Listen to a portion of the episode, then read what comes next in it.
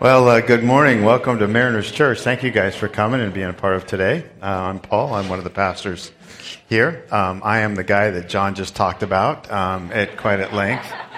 And, and, and I said, I was in the back, and I said, I'm not that bad. I'm not that bad. And the guy who's doing our sound, John, said, Yeah, you are. Yeah, you are. So, but, you know, it's, it's, it's just it, because I asked for a Freebird long version, a long, and they can't do it, and they won't do it, so they're all bugged at me for all those kinds of, of reasons. No, I'm, I, hey, I'm glad you guys are here and uh, welcome. And um, worship is important to all, to all of us, and as we work and coordinate together, we want to do the songs that will stay with you throughout the week, um, that speak to your life and speak into you. And so um, we we uh, give and take and push and shove, and uh, God does His thing. It's really really good. And I love all the people here, and I love the grief they even give me too. So it's a it's a good, it's a good thing.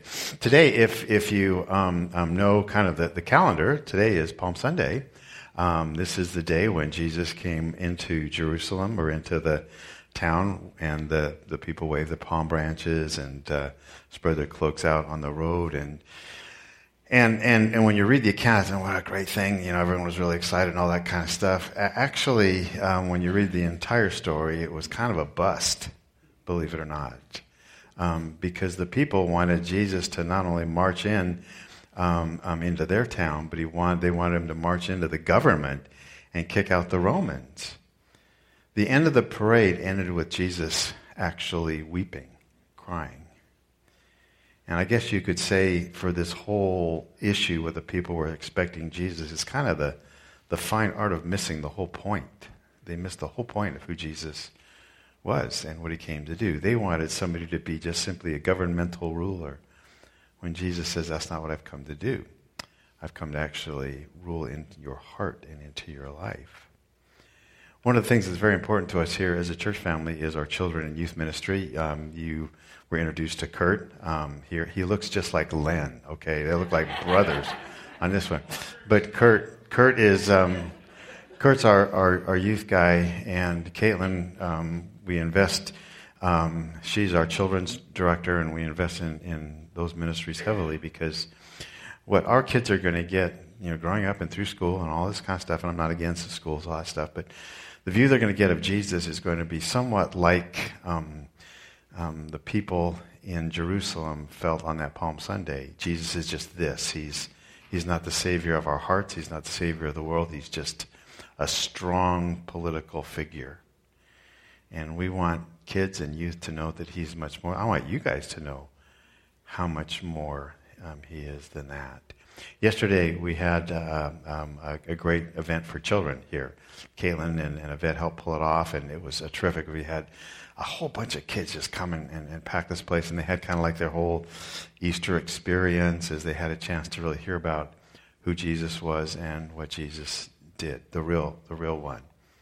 And um, the kids actually there was a there was a cross, and the kids could put up some of their prayer requests on on the cross, and and they're real cute. Some of them real sweet.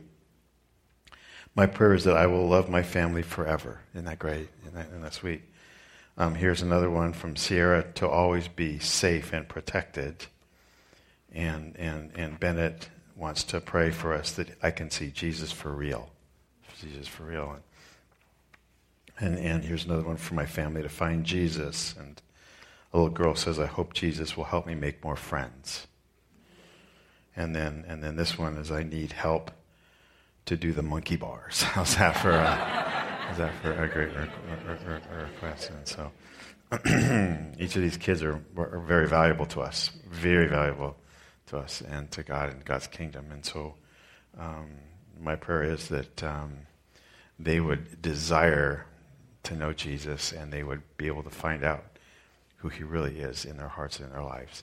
And we're just going to pray for some of these requests, and I'm going to invite you to bow with me right now, if you would, please. Um, um, would you pray for Katie? She wants to love her family forever. She's a little girl that's seeking God and going to God for this request. Bennett wants to see Jesus for real. Pray for Bennett. Jesus would make his home in his heart. And for this young one that wants to make more friends. Father, we would pray her lonely times would be filled with you. And the friends that she would make would help her in her life and guide her in the right direction. and even the request for something like the monkey bars, we can laugh, but Lord, it means something to somebody, and may they see you at work in their life. And Father, even right now, as the kids are in the rooms um, behind us and teachers are working with them, guide them, lead them. And this day, Father, um, may we see you in a clear way, experience you, Jesus, for who you really are, and give me the right words to share right now. In your name, amen. Thank you. Thank you very much. Okay, nostalgia time. Um, let's go back in time and look at kind of the past. Let's go back to high school. And some of you are saying, what? Let's not. Let's not.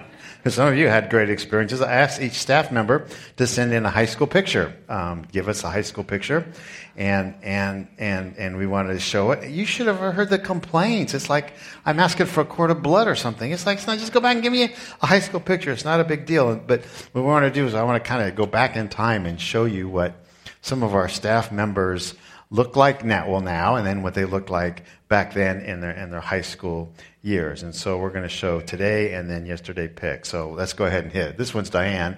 Um, um, this is this is um, Diane, who's our office administrator. This is what she looks like. She's always at Disneyland, so that's what she looks like. This is what she looked like back in high school, right here. There you go. And that's uh, notice the hair. I mean, notice the flip. Yeah, that was the fly away Farrah Fawcett look. So there, there you go. Of dates you on that one. Okay, next one. This one. This one is uh, Pastor Len. Pastor Len, right there. He's in his favorite place, Starbucks, and and this one's wild. This is wild. There you go. That's what he looks like. Yeah, he had a toupee back then, so it's. Uh, like the ruffles. Okay, next one. Go ahead and hit the next one. Um, the next one is Kurt, our youth pastor, right there. This is what he looks like, and this is what he acts like, right there. So uh, there he is. There he is as a, as a high schooler. There, Kurt Vanderstel. There you go. Good. Next one. um, now, Caitlin, this one drives me nuts because uh, this is. Go ahead, hit the next one. Yeah, she hasn't changed. She's young. You know, she's just a kid. Big deal. big, big, big deal. Oh, okay. Here we go. This one's fun. This one's fun. There's uh, Mark, our, our worship guy, and this is Mark in high school. How's that? So, yeah, yeah, right, right, right there. Okay, Yvette, Yvette works with our um, um, outreach ministry, and here's a high school picture. Go ahead and hit it. Go ahead and show it. There, there you go. go she looked older back then, doesn't she? she's gotten younger. She she's gotten younger. now you know what I look like. I'm, I'm right up here. So so here's here's my high school pic right there. That's my high school graduation um, picture. I did not shave till I was 24. I just want you to know on that one. So. Now, it, it, it's kind of weird to look back at those kinds of things, isn't it? I mean, you go back in time and look back at those, those pictures, and all of a sudden you realize how much you have, have changed. Someone asked me, if you could go back in time and tell that kid anything, what would it be? If you could go back in time and just tell that kid, if I go back and tell that guy right there anything, well, that's a good question. You know, you talk about life, you could talk about love, faith, mistakes. I concluded I would tell that kid right there, buy Microsoft stock. Right there. That's right. buy. Do, do that. Hey, this whole year we're dedicating it to hope. Um, the word behind me, hope, and um, esperanza is the word in Spanish. Um, how many of us keep needing hope? Um, and we all do, don't we? We keep needing hope. It's not something you just simply get a, a, shot of and you got it for the rest of your life. You keep needing it. And, and we've been talking about hope is, is a great thing. It's more than a wish. Um, in fact, a wish is just uh, what I would say wimpy hope we could say, you know, I hope the Giants get better, you know, and that would not be hope. That would be a miracle. Okay, that would be a miracle. not, that's not hope. Hope is a living thing because it's dealing with a living God in our, in our lives, that God's at work. And we've defined it by hope is strength and confidence in life because a loving God is in charge of life and in charge of my life. And no matter what happens, He's in control and it's going to be okay. And that means it can take into account the ups and the downs and the downs and the downs of life and then the ups again and realize that, that it's not so matter, a matter of what's going to be happening. It's a matter of who's there with me in the midst of it all.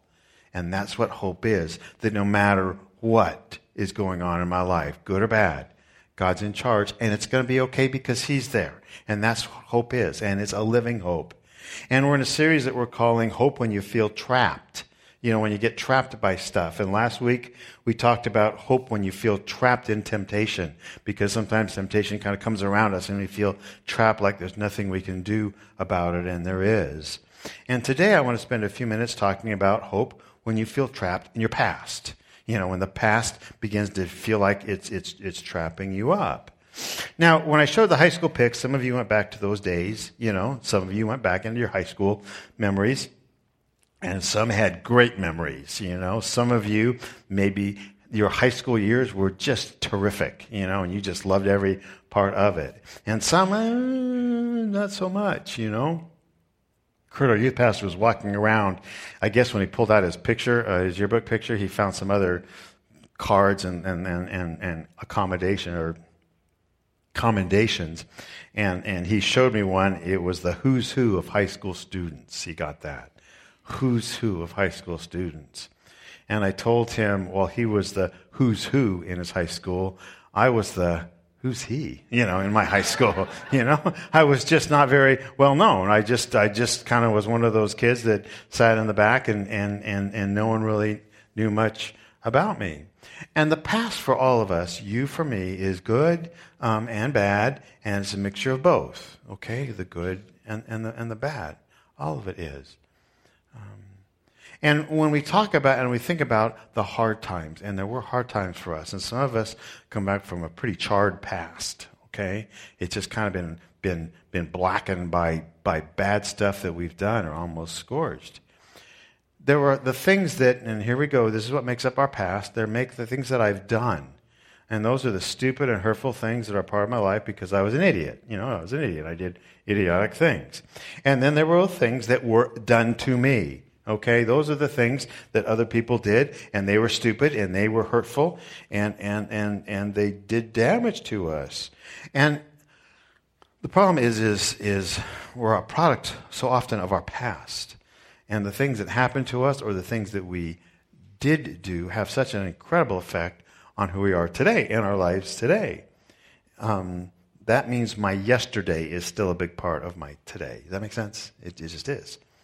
And, and, and this is so true. Whatever thing in my past that I have not brought out into the open and brought before God, if I've not brought those issues before God, they still have a life of their own. And, and I can be sure that it's going to affect me in a very negative way. If I've not been able to take those things that I did that were bad and those things that were done to me that were bad, and I've not brought them before God, and dealt with them in God's living and loving and hope filled way, they will still have a very negative effect on our lives, on my life, even today. If I've not had them brought before again God, not just that I remember them, because I remember every single one of them, but they have to be processed before God. And in the hope that God gives me, and then I can become, they can become more of a healthy part of my life. And so, so how do we find hope in, in all of this? And here's kind of how we can go back in our past and, and, and believe it or not, play around with it and, and find healing from this. First of all, I have to face the wrongs that were done to me. Okay, I have to face those wrongs, those wrong things. The Bible says that there are things of darkness that have been done. Now, listen to this verse. This is what the Bible says Take no part in the worthless deeds of evil and darkness. Instead, rebuke and expose them. You hear that? The evil things that were done to me, I have to I have to rebuke them and I have to expose them. I have to let them come up and I have to let them come out. It's shameful even to talk about the things that ungodly people do in secret. When the light shines in them, it becomes clear how evil these things are. And when it talks about worthless deeds of evil, we've done them, but it also means that people have done stuff to us. And we need to come to a place that says that was wrong and I recognize it as wrong. That was wrong and I recognize it as wrong. Otherwise, we get trapped in these things. And one of the hardest things to do is when you go back in time and you go back into your past and you realize that some of the things that your parents did did do damage to you. They weren't perfect, okay? They weren't. And maybe they're doing the best they can, maybe they weren't. But sometimes for a child, and, and this is when you work with kids or you, or you walk with kids, mom and dad are like, like always right, at least when you're a little tiny kid. And so when they do stuff that does damage to you, you think there must be something wrong, not with them, because mom and dad are always right. There must be something wrong with what? With me. With me. And so then we internalize all kinds of stuff and it causes all kinds of problems and, and all, all, of that. I was at a workshop for pastors and leaders and, I became friends with a, with a pastor from Texas, big guy, um, and, and, and nice guy to be around because he's always doing things for people, always doing things, always setting up chairs, getting there early, you know. You ask him to pass the water, and if it was just even a little bit low, he'd go back to the kitchen and fill up with water and all this kind of stuff. And, and, and, and, and really nice. And so I'd always sit next to him because he's always doing nice things. But it's like he couldn't stop, you know? And we began to talk and strike up a conversation. And, and he said it's, it, it's starting to drive my wife nuts because I just feel like I have to be helpful to everybody. You know, I always have to do this. I always have to, to be that. And, and he c- could never stop. And, and this was kind of not only just simply a leadership conference, but it was also kind of a therapy conference to help in your leadership get rid of the, the baggage from the past to get better from it. And I said, man, you need to bring that up. And, and, and as we're doing some group work, well, it came out as he's talking. He came talking that he came from an abusive background. Okay, his father was abusive. He used to hit him. He used to hit him and his brother. Um, and and and so the the person in charge, kind of the therapist, kind of asked him to talk about it in a particular instance, and he he he shared about a time when his father was just was beating on his brother and, and the guy asked, he said, Well, how'd you feel about your dad? And he said, Well, my dad had a temper, but it was probably our fault because we didn't do our chores right. Okay, did, did, did you hear that? You know, what father should ever hit their kid for any reason? You know, should beat on their kid for any reason. You didn't do your chores right? And again, see what he's doing? He's taking that which happened to a, quote, imperfect dad, but he's now putting it upon himself. And he began to blame himself that he deserved it. And, and then as it probed a little bit farther, he found out that in this particular situation, he wanted to help his brother from getting beaten by his dad. But his mom hold, held him back and said, Don't get in the middle of it. It'll only make things what? Worse. And so he described a helpless feeling of seeing his brother getting hit. And we talked about it, and the group leader asked him how he felt about it all and, and, and all that. And he kept saying it was my fault. It was my fault. It's my fault. And then it was my fault I couldn't help my brother. And he had to process through all of this stuff, you know? Um, you see how complex we are? You know how complicated we are as people? You know, and God, you know, when He made us, He made us very complicated and complex in a great way. I mean, in a, in a great way. But we, because of our sin and our sin nature, have caused damage to ourselves, and then we cause damage to other people. And so people then come through this thing, and we get to adulthood, and we can look good because we know how to we know how to make things look good on the outside, but on the inside, there's there's just a lot of things that don't fit together. The pieces are just kind of not there, you know, not in a good place.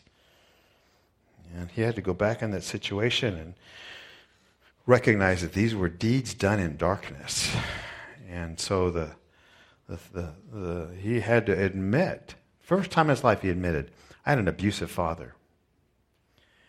And, and he had to admit that my mom, whose role it was to protect me, was not fulfilling her part. He had to admit that he had an imperfect parent. And in order to bring forgiveness to the situation, he had to have the courage to face the past and he had to admit that those were wrong things done to him. He had never forgiven his mom and dad because he'd never declared that they were wrong. And he was carrying that burden, and, and it was an intense session, and he was finally be able to come free from this, to recognize and acknowledge the deeds done in darkness. I knew it was very different when the next day I asked him to pass the water, and he said, Go get it yourself. You know, something everything's, everything's there. No, it's not, it's not that simple a fix, but it, it, it, begins to, and those are sometimes things we have to come through, be able to admit that was wrong because we can't, and we're going to get to forgiveness in a second, we can't forgive until we admit that it was a wrong. The Bible isn't concerned about when something happened, whether it was yesterday or this morning or 10 years ago. It's only focused on whether or not we've exposed it to the light and dealt with it in God's way. And the big story in this, obviously, is if you want to read your Old Testament, the end of the book of Genesis, you have Joseph.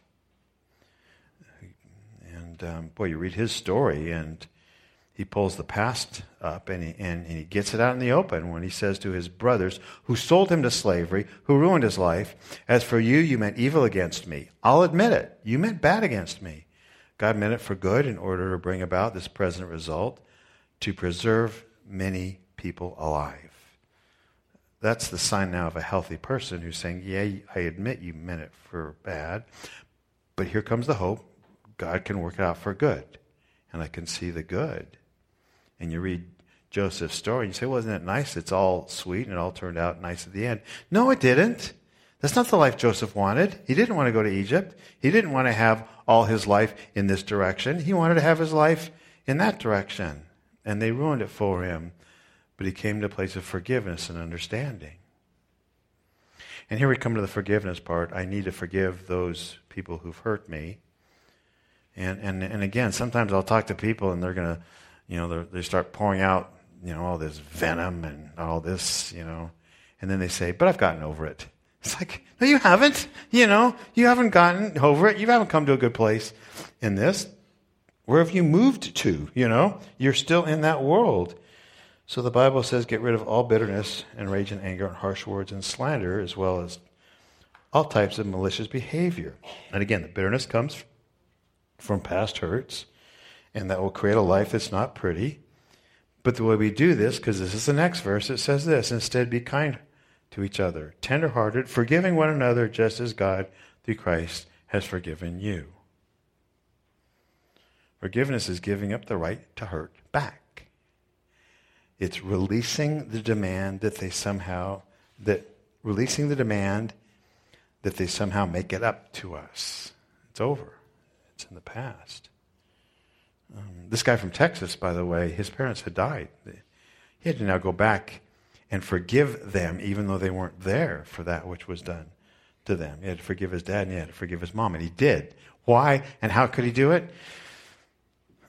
Because he realized that anything that they did to him was nothing in comparison to what he had done to God. And Jesus forgives him so he can forgive others. Third thing is I need to face the things that I've done. Now, these are the things that, that we've done personally. And I got a big part in my, my past, a really big part. Um, and so the Bible will say this if we claim we've not sinned, we're just calling God a liar and showing that his word has no place in our hearts. If you say, oh, I'm perfect, you know, I really don't need to, to deal with my issues or any sin, you know, you're, you're saying to God, God, you're a liar because God, all the way through the Bible, says, You're not perfect. You're not right. You're broken. Things are screwed up. And you are screwing things up as well. It, it is your fault. Um, know a lot of people who have not dealt with certain things in their life and they've never been able to go to God for, for the forgiveness, and so they still really believe that God is mad at them. And, and while they may believe that Jesus loves them, they feel second place and second rate because of that thing they did, that one thing they, that they did. There's still that thing, you know, that thing that's there, or that thing that they keep doing.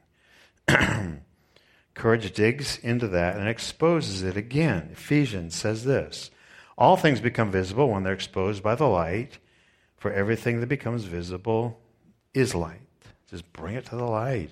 And here's how we do we have to confess. The Bible says if we confess our sins to Him, He's faithful and just to forgive us and to cleanse us from every wrong.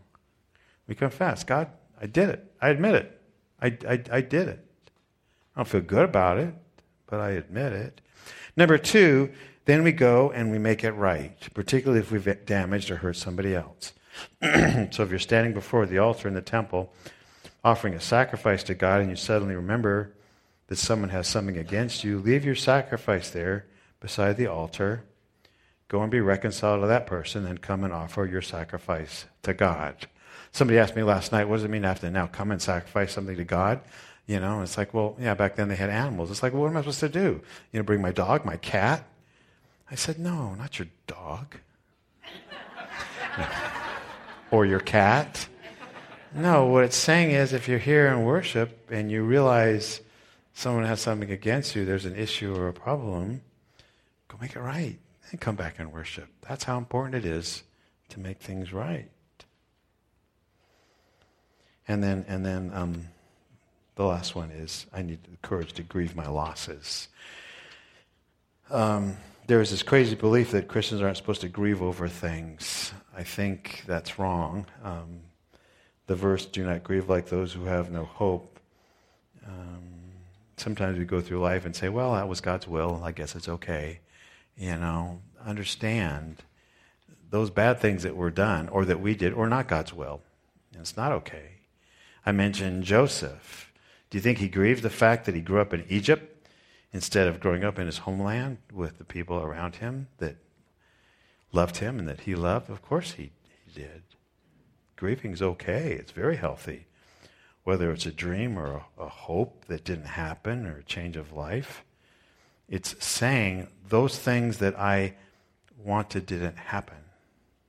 Now I can move on from that, but they didn't happen.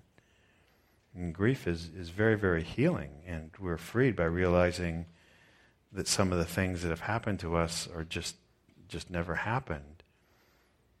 And it's okay to grieve that and this is where the hope of God comes in when we all of a sudden turn that around and understand that this life, by the way, is not meant for me. It's meant for me to live for God.